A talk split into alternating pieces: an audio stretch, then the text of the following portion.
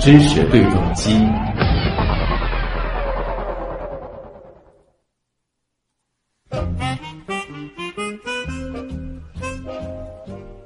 今年其实和大家聊过不少和动物有关的话题啊，很多时候呢，我们讨论的是这个动物非常的濒危，当然也有很多次我们聊过某一些生物在一些地方泛滥甚至成灾，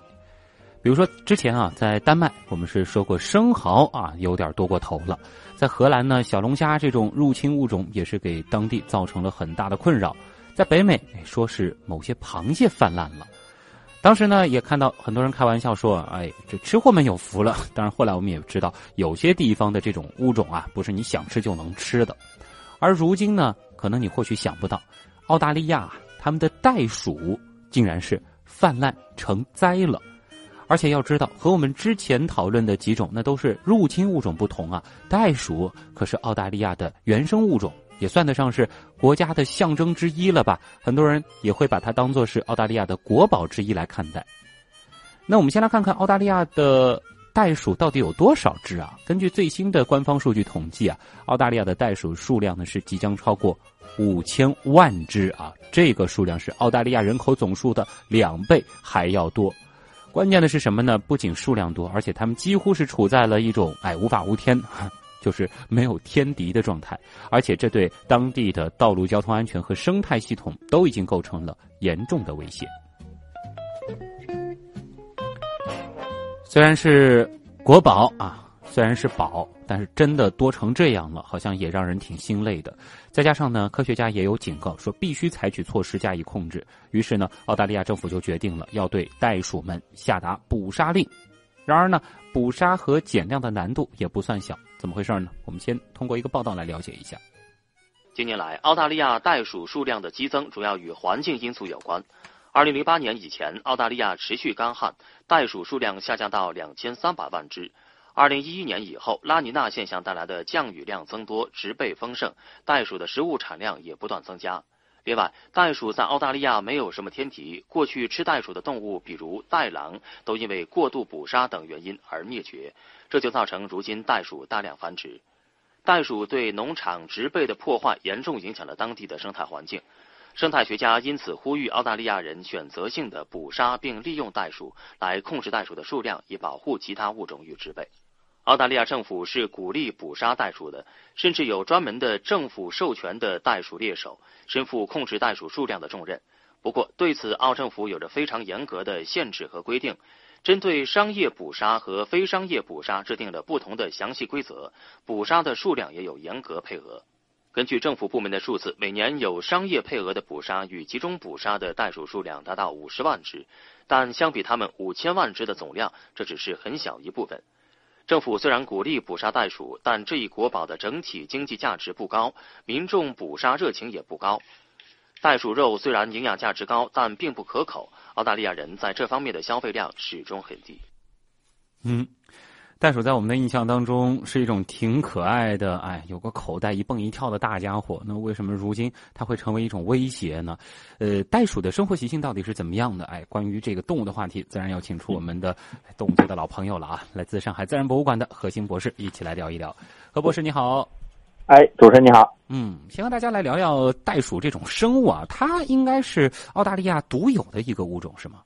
呃，其实呢，我们说，呃，袋鼠它其实是一大类啊，也是一类动物的一个通称了。嗯。呃，其实我们有时候会把袋鼠和这个有袋类动物就画成等号。嗯。那其实。呃，并不真正的在动物学的这个情况，其实还真不是这样。因为有袋类动物其实是很很多种类，那么袋鼠呢只是其中一类。嗯，那么其实很多人会觉得啊，澳大利亚啊，这些袋鼠啊，这些有袋类动物都生活在澳大利亚，那其实这也是一个啊误区。那其实呢，有袋类动物，嗯，主要当然生活在澳大利亚这个大陆上，但是其实比如在澳大利亚周围的啊新几内亚这样的一个很大的一个岛上面，也是有有袋类动物，甚至呢，我们说。有一些成功的有袋类动物，它其实是能够分布到这个美洲的。就是大家如果在美国的话，都能见到一种叫啊一类叫负鼠的动物，那其实也是属于有袋类的。但是如果单纯的说袋鼠啊这一类动物的话，那确实还真的是在这个呃呃，我们说狭义的这个袋鼠啊，嗯真的只是在澳大利亚上面是有分布的。哦，就是在澳大利亚的这个大陆上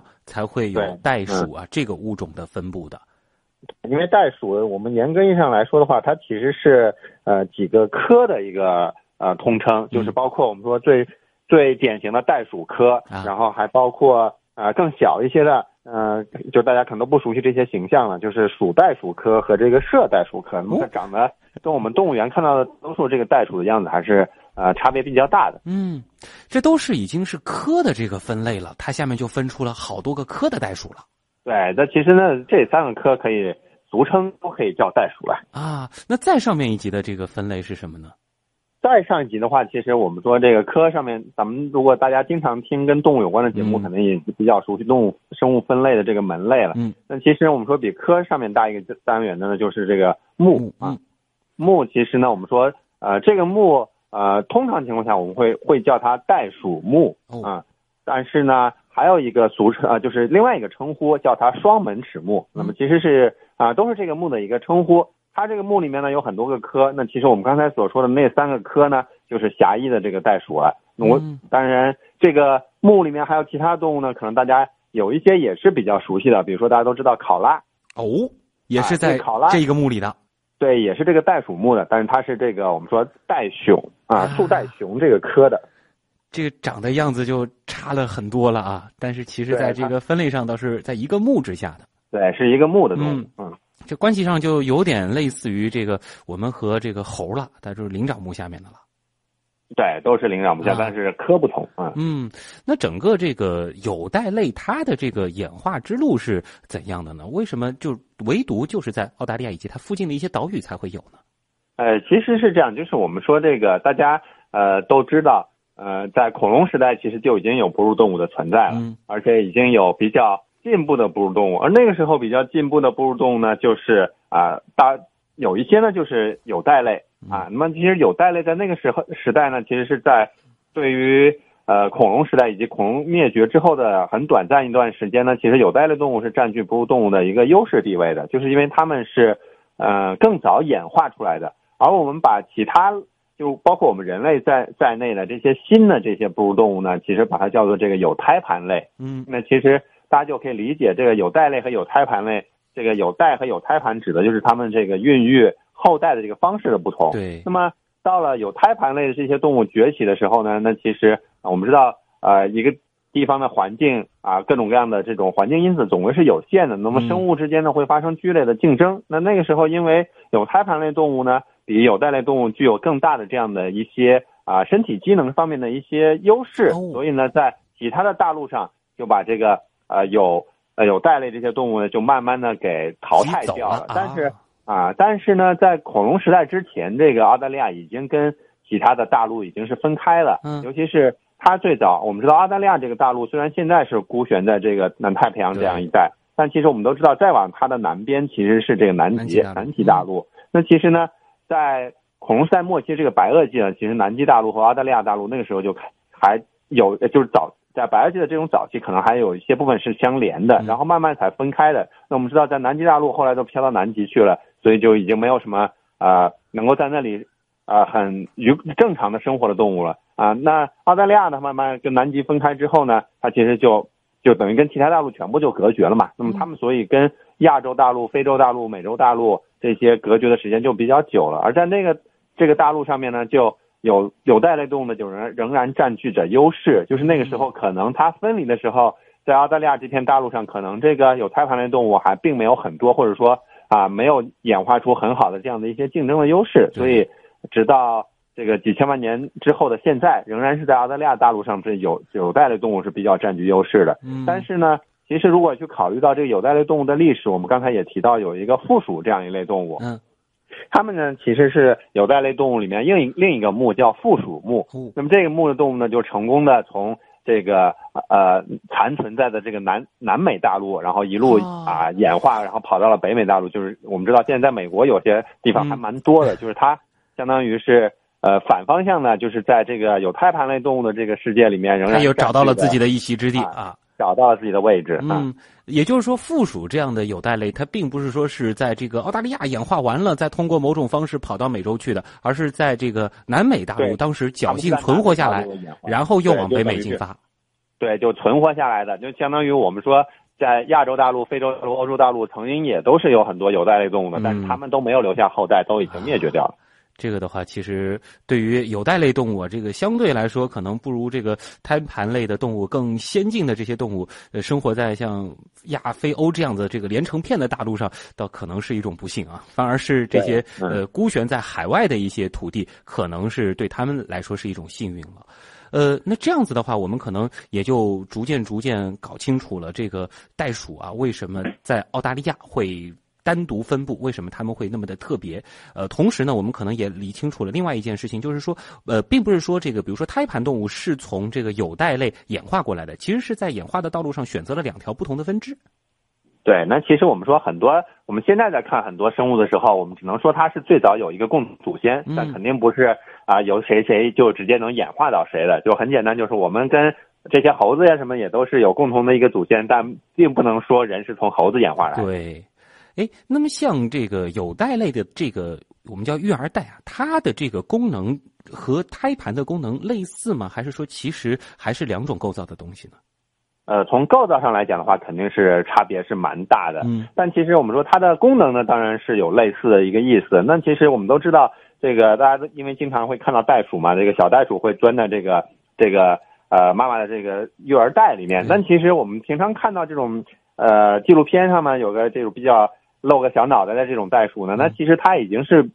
属于我们说正常的，已经能够独立，其实应该已经能够自己在外面跑来跑去生活的这种袋鼠了。那么这个年龄了，那其实我们说真正这个袋鼠的这种这种袋子的这个意义呢，是在于它刚产下自己的幼崽的时候，这个幼崽会呃有自己的一些特定的这种，或者通过气味啊，或者通过其他的手段，它能够找到这个袋。然后钻到这个袋子里面，然后这个袋呢，它其实会在这个袋里面一直待着，待蛮长时间的。而它刚钻进去的时候呢，很多时候就像我们说，呃，一个，呃，某种程度上是一个并不完整的发育，并不完整的这样的一个胚胎了，就相当于它仍然有很多欠缺，甚至我们说，呃，有一些说法就是说，有些袋鼠的这个种类啊，它其实爬到这个胎盘。爬爬到这个有袋的这个袋子里面之前呢，甚至这种眼睛啊什么都没有发育好，它直接只是通过这种一些这种感光的一些手段爬进去的，然后也没有长毛，然后在这个胎在这个呃我们说袋子里面呢，慢慢在吮吸里面的那些我们说能分泌的这些呃乳汁，那么呢，然后再慢慢的成长，然后成长到这个呃已经比较健全的时候，然后再从这个袋子里出来，所以这一般是有袋类动物的一个。这种育儿的一个过程，嗯，但是我们都知道，有胎盘类动物呢，它其实它生下这个胎儿的时候，就是已经这个呃生产完成的时候，其实这个胎儿的发育基本上已经是比较完整了，对，然后只是经过一段比较短的时间就可以，我们说比较独立的这样的生存了。那么这就是我们说有袋类和有胎盘类这个孕育后代的一个区别嗯，就是说有袋类动物它们的这个育儿袋一定程度上是呃起到了就是说胚胎发育的这个后半程，让它继续在一个相对安全的环境当中茁壮成长的一个功能。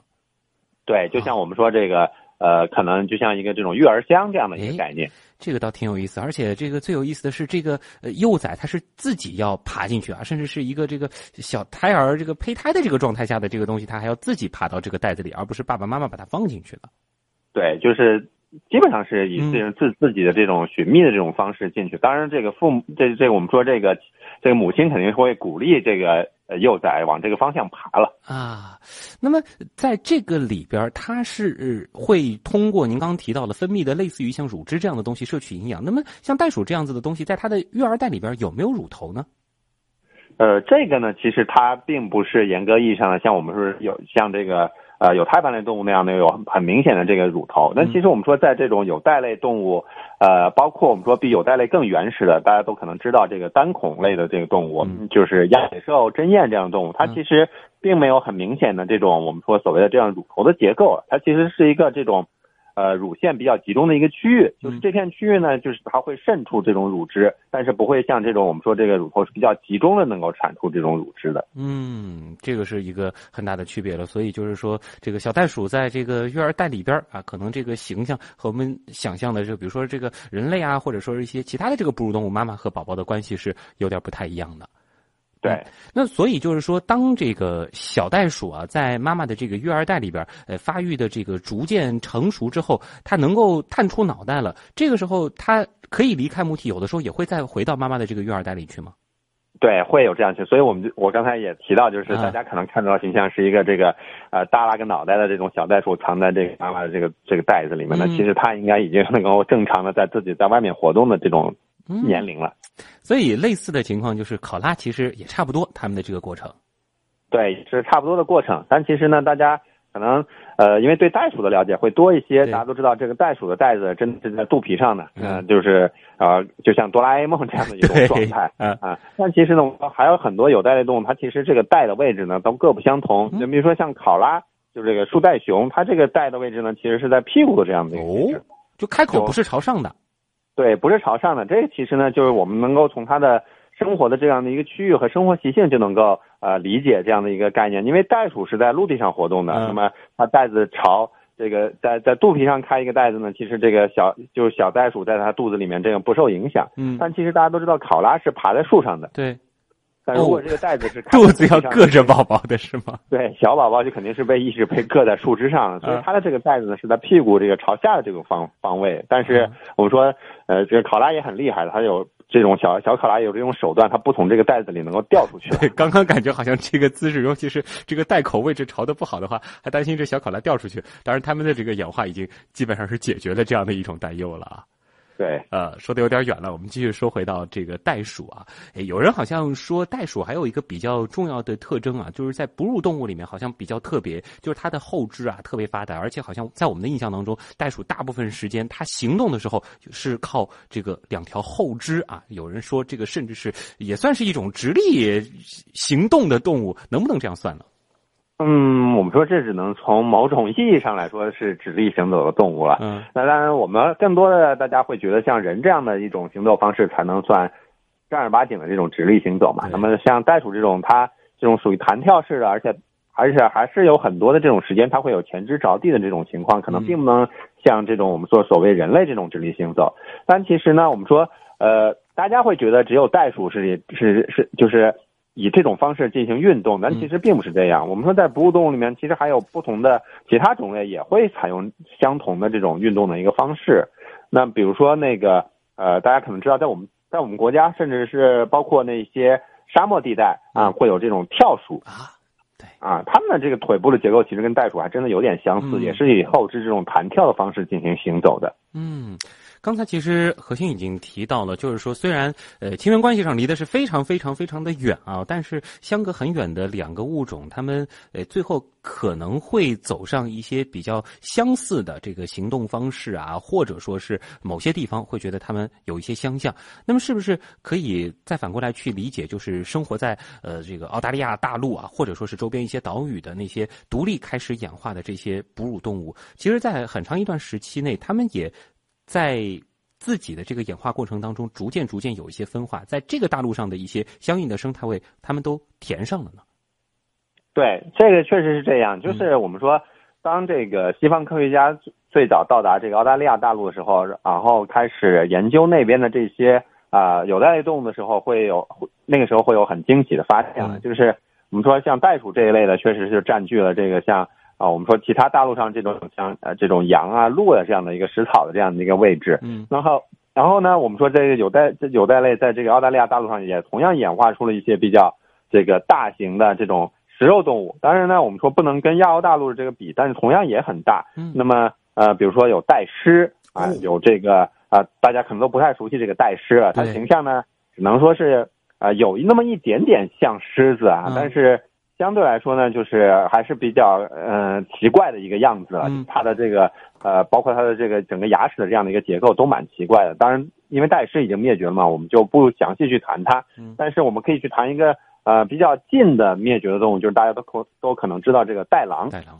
嗯啊，袋狼因为是我们说，甚至我们人类还曾经在动物园里饲养过它嘛，大概也就是一两百年这样的一个事情。嗯但是最后一只袋狼也已经呃离开我们很久了。那么这袋狼的这个形象呢，其实呃叫袋狼嘛，它其实跟那跟犬科动物是有一点相似的，嗯就是它整个身体的这样的一个这种呃流这种头部的一些结构呀，包括它四肢的这样的一些结构对啊，比较像犬科动物。但其实我们也知道，啊，在当地啊，就是甚至有一个说法，就是把这个袋狼叫这个塔斯马尼亚虎嘛因为塔斯马尼亚是离澳大利亚大陆呃南边的这样的一个比较大的一个岛。对那么其实。呃，称呼这样的一个原因，是因为这个袋狼身上有一些条纹嘛，看起来有点像老虎的样子，但其实差别也是蛮大的。嗯当然，袋狼就代表了啊、有有袋类动物中的这种像食肉类的这种演化的这一个方向。那么当然还有更多的已经啊、灭绝的种类也是蛮多的了，啊但是。啊，那些没灭绝的动物里面呢，其实我们说在有袋类里面还有一些比较好玩，就是现在仍然还有的，比如说这个袋鼹，嗯，这个袋鼹啊这个形象，鼹鼠的鼹，鼹鼠啊，嗯这个这个袋鼹拿出来，如果你真的把一个袋鼹拿出来和这个鼹鼠摆在一起，有时候呃有还真的不容易分辨，因为它其实形象还真的是啊很相似啊，但是因为它但是其实它们的亲缘关系差的真的是太远了，十万八千里了，对，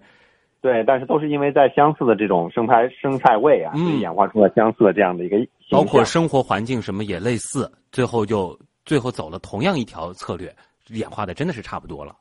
对，啊，哎，刚才你还是提到了像是这个袋狮啊，包括这个袋狼，这里其实还是要和大家强调一下，它们其实全部都是属于双门齿目的，是吗？呃，其实最早是这样说的，啊就是我们把它都放在双门齿目，就是我们所所谓的袋鼠目。所以那个时候有呃很多时候这种典型的有袋类真的能跟袋袋鼠袋鼠类能够画上一个等号。但是我们说呢，随着这个很多的这个新的一些研究进展呢，就是我们刚才也说了，就是它已经这个啊、拆分了啊，就我们说真正的这个双门齿目现在就是。袋门袋鼠目，那么这个双门齿目只有这个袋鼠啊、刚才我们说到三个科，嗯也有也包括这个袋熊，就是我们说的这个树袋熊所属的那个科，啊、然后也包括其他一些科。但是我刚才也提到了，比如说袋燕，嗯啊，那么它其实是袋燕目的啊，哦袋鼹目的一个单科的一个物一一两个物种，两种两种袋燕。然后呢，我们比如说我们刚才也说到过这个袋狼，嗯但其实袋狼的真的这个目呢，它其实现在属于叫做袋鼬目，就是我们说的这个黄鼬的鼬。嗯也就是说，整个有袋类它们的这个地位是得到了一个整体的提高。现在看来的话，就是说提高了，因为它们分化的比较早，它们嗯配得上自己下边其实都能够单列出好多个目了。对的，呃，那这里其实就谈到了一个关于这一次我们为什么要讨论袋鼠的一个问题了。因为刚才你说了，就是在历史上，其实，在澳大利亚大陆，包括周边的一些岛屿，很多的这个生态位其实是齐全的，也有一些由这个有袋类演化出来的顶级猎食者的存在。而现在袋鼠为什么会泛滥？是不是就是因为像袋狼这样子的有袋类的原生的这个掠食者们，他们消失了呢？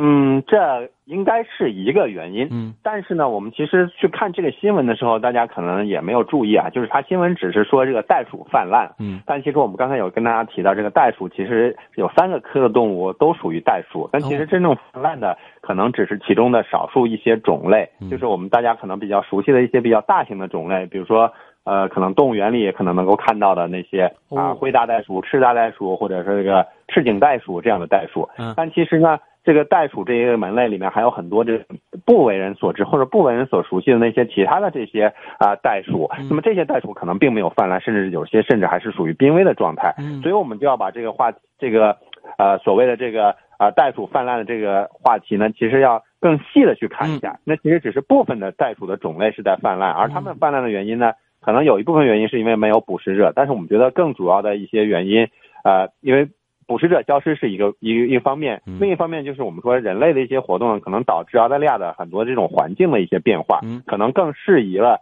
啊，比如说像这种。赤大袋鼠、灰大袋鼠这种在习惯上在这种草原、这种草场上奔跑这种袋鼠的一个呃生活，所以导致它们的数量增加。但是比如说还有很多这种我们说啊、刚才有说到另外这种两个两个科的这个袋鼠，比如说这个呃鼠袋鼠嗯和这个麝袋鼠这两个科，它们都很小，它们更喜欢生活的是在森林里面。但其实澳大利亚的森林其实现在也是越来越少了。那么这两个科的这个袋鼠呢，其实就蛮蛮少的，也比较啊，或者说受到了人类的一些影响，或者是因为环境变少了，生态环境少了，或者是因为其他动物的一个捕食。那么注意，我们说这里其他动物的捕食，很多时候甚至并不是我们说原来这个澳大利亚本来就有的动物的捕食，因为大家可能也知道，澳大利亚因为人类带去了狗啊这些动物，对。那这些动物呢？可能它没有办法直接能够捕食那种很大的这种赤大袋鼠、灰大袋鼠这样的袋鼠，但是它抓这些小型的这种袋鼠的种类当然是没什么问题，所以这些袋鼠其实反而是受到威胁的啊。这样子看来的话，就是说，虽然人类的这个活动其实也引入了一些掠食者，但是因为那些大袋鼠们，呃，他们的这个呃战斗力还是比较强的，所以说，即使这些引入的这个掠食者对他们也产生不了威胁。再加上这个，可能很多人不太会想到，就是人类的活动有的时候也会利于一些物种它们的拓展，它们的这个扩大自己的地盘。对，甚至我们说澳大利亚这个有这个呃，从人类所引入这个物种，还有一个比较好玩的，就是我们说这个大家都知道这个狗嘛，但是澳大利亚如果大家去的话，会知道澳大利亚有一种所谓的这个野生的狗，叫这个澳洲野犬。嗯，那么在当地呢叫它丁狗。那这个这个狗呢，如果你看它的形象，呃，还真的有点像这种家里面养的这种小黄狗啊。但其实它们已经在澳大利亚野化了，甚至是超过。可能是上千年甚至万年这样一个历史，就是我们说最早到达澳大利亚这个人类带去的这些狗，那其实它们已经重新野化了。但是呢，从形象上看的话，这跟真正狗的这个祖先这个狼当然是差别比较大。但是呢，它们仍然是在野外是以这种集群的这种方式进行狩猎的。当然，我们说他们狩猎的主要对象当然就是一些比较小型的袋鼠啊。他们是跟随早期抵达澳大利亚的人类前往澳大利亚的。然后在那儿又再一次野化了，呃，对。那刚才也提到了，就是说现在澳大利亚它的这个有几类袋鼠吧，它们的这个数量是太过庞大了，而它们的这个庞大也提出了这样一种担忧，就是他们是正在毁灭当地的生态系统。这个我们怎么去理解呢？是他们会把这个好不容易扩展出来的这个草原吃光呢，还是说会把其他的这个物种的生存空间进一步去挤压呢？嗯，我们觉得这种问题呢，其实在世界上很多地方都有类似的情况出现。就是我们说，在一些呃受到人类可能影响比较多的一个环境，然后有些动物其实是适应的，有些动物不适应。那么适应那些动物呢，它数量会越来越多。那么最终这它所多的最后的一个结果，就是因为它的捕食者可能消失了，或者说很少，那么导致它们的数量越来越多之后，它这个环境可能慢慢的就会因为它们的增多啊，比如说食物的资源的减少，最后导致它们的数量。啊，其实反而出现下降，或者说要去扩展到更多的一个地区，所以我们经常会看到，呃，以澳大利亚为例的话，经常会看到这个袋鼠啊，比如说跑到人所居住的这些环境，因为我们知道澳大利亚其实是一个这个地广人稀的一个国家，那么袋鼠能够扩展到一些城市的这样一个范围里面，那其实已经说明这个在真正的草草场、草原这样的一个环境，可能已经容纳不了那么多袋鼠的一个生存了，所以。或多或少的，比如说造成一些交通的这种事故啊，因为他们经常会在公路上出现，对，或者是比如说出现在人的这个庭院里面，其实导致很多的这样的一个人和野生动物的一个冲突的一个问题。那么其实这就是我们说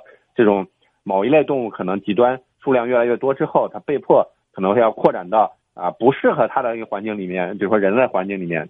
所以这就会影响到更多的一些人的一个。一个问题了，这个矛盾其实就很明显了。呃，在网上之前其实也看到过一些视频啊，就是表现出了这个袋鼠们啊，甚至打引号的这个凶残的一面，说这个肌肉非常的发达，而且攻击性挺强的。不知道这个到底对不对呢？这个呢，其实我们确实我自己也看到过一些这种袋鼠这个呃跟人打架的这种 这种这种画面。肌肉很发达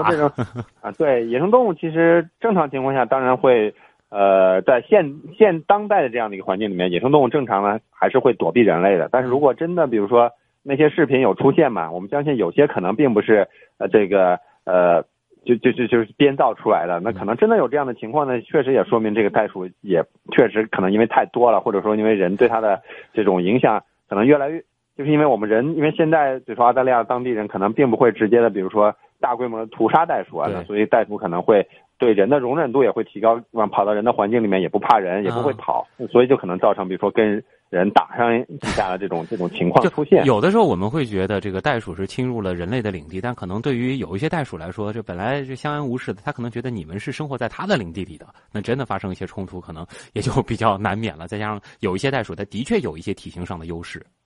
对啊，那现在看来的话，就是说遏制袋鼠的这个泛滥，当然还是要说，就是说某几类袋鼠的这个泛滥，呃，捕杀是一个正确的思路吗？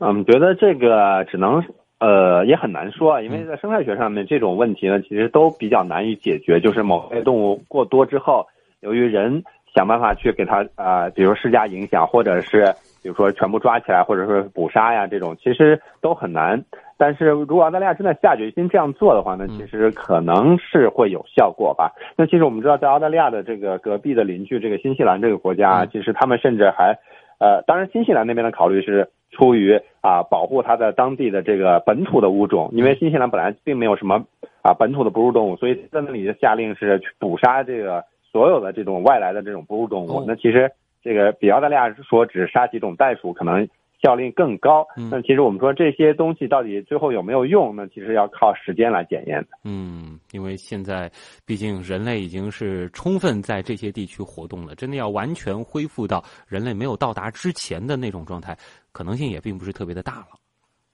啊，对，所以生态学呢，其实也在。花很多的心思啊，去研究各种各样的这个泛滥啊，无论是原生种的泛滥，还是入侵物种的泛滥。其实谈到物种泛滥，在澳大利亚呢，还有一种动物数量也很惊人，可能有一些朋友也听说过，那就是野兔。呃，不过呢，和袋鼠不同的是，啃食地表的野兔呢，它就是典型的外来物种了。说是十八世纪的时候，由英国人带入澳大利亚大草原的，从此呢，这个数量也是爆发的一发不可收拾啊。呃，除此以外呢，其实我们之前也提到过什么丹麦生蚝、荷兰小龙虾、北美螃蟹等等等等，我们也通过一个报道再来回顾一下。在美国，原本为改善生态环境引进的亚洲鲤鱼，这些年来快速繁衍，导致当地鱼种数量锐减。而美国人又不爱吃鲤鱼，这让当地人非常头疼。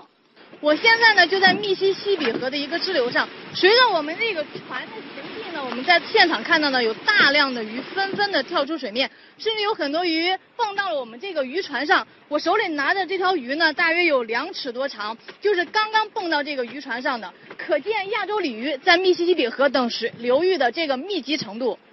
为避免亚洲鲤鱼种群扩张给当地生态带来进一步破坏，美国很多地方都在想方设法灭杀鲤鱼，遏制鲤鱼种群扩大，但成效一直不大。后来，当地建立了渔业加工厂，专门收购鲤鱼向亚洲国家出口。一百年前，随着海运货轮偷渡到欧洲的大闸蟹，凭借其对陌生环境极强的适应能力，如今泛滥成灾。有报告称，大闸蟹仅在德国造成的损失就高达八千万欧元。不过，让德国人担惊受怕的大闸蟹问题，随着中国、越南等东南亚各国民众在欧洲的不断增多，出现了转机。由于没有天敌，英国苏格兰的一些河流中小龙虾随处可见，部分河流甚至出现了踩着小龙虾过河的盛况。这种小龙虾原产自美国，在数十年前被带到欧洲大陆用于商业养殖，但其本身携带的一种疾病令苏格兰本土的小龙虾品种几近灭绝，而这个外来物种则在苏格兰西南部的肯湖地区泛滥成灾。虽然小龙虾美味，在苏格兰吃野生的小龙虾却是违法的。这里是苏格兰西南部的肯湖。虽然呢，目前美国信号虾已经严重影响到了肯湖的生态平衡，不过根据当地的法律，人们仍然不能够轻易的去捕捉这种美国信号虾。如果我在当地钓鱼的时候呢，发现了这么一只美国信号虾，最正确的办法呢是将它就地销毁。如果我被发现将这只美国信号虾带离这个地区，那么我可能会面临数千英镑的罚款，甚至是最高达五年的监禁刑罚。嗯，是不是通常来说，这些外来的这个入侵物种，它往往都能够在这个它新侵入的一些地方取得这个竞争上的优势呢？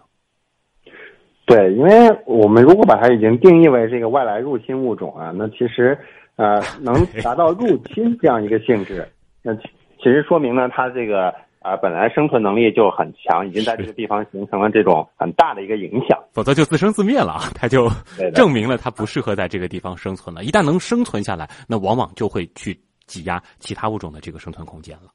对，因为其实我们生活中太多太多的都是，其实都是外来物种，包括我们吃的各种各样的水果呀，很多这种东西。但其实